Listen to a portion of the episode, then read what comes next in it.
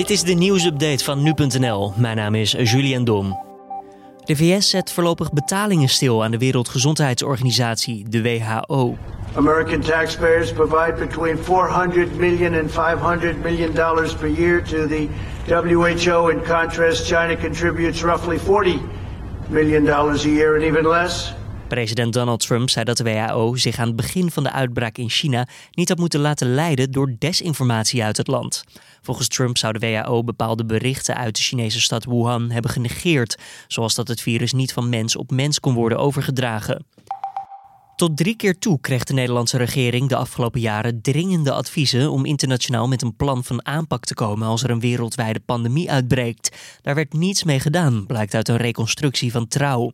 In 2018 schreef gezondheidsadviseur Ger Steenberger nog een advies in opdracht van het ministerie van Volksgezondheid over hoe Nederland zich kan wapenen tegen een pandemie. Steenberger concludeerde dat er in Nederland grote kennis en ervaring is in het signaleren en bestrijden van epidemieën, maar dat daardoor de totale versnippering nauwelijks gebruik van wordt gemaakt. In 2019 zijn er in Nederland in totaal 661 mensen overleden door een verkeersongeval. Dat meldt het Centraal Bureau voor de Statistiek. Daarmee is er sprake van een kleine afname van het totaal overledenen.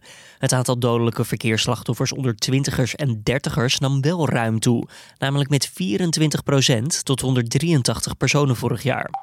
Amazon mag de komende tijd in Frankrijk alleen nog essentiële goederen zoals voedsel en medisch gerelateerde spullen leveren. Ook moet de webgigant onderzoek doen naar het risico dat medewerkers lopen op besmetting met het coronavirus in de verschillende distributiecentra. Dat heeft de Franse rechtbank bepaald. Amazon ligt onder vuur van de Franse vakbonden. Zij stellen namelijk dat er te weinig ruimte is voor de werknemers om veilig hun werk uit te kunnen voeren. Het bedrijf stelt het niet eens te zijn met de beschuldigingen. Zo zijn dezelfde maatregelen genomen als in andere landen, aldus Amazon. Een dierentuindirecteur in Noord-Duitsland waarschuwt dat de coronacrisis voor extreme maatregelen kan zorgen. Sommige dieren zouden zelfs binnenkort aan elkaar gevoerd kunnen worden om de dierentuin zo in leven te houden. Er zou al een lijst opgesteld zijn van welke dieren het eerst worden opgeofferd voor de rest. De dierentuin meldt dat dit wel gaat om een laatste redmiddel, al kan dat mogelijk zelfs niet genoeg zijn. En dit was dan weer de nieuwsupdate.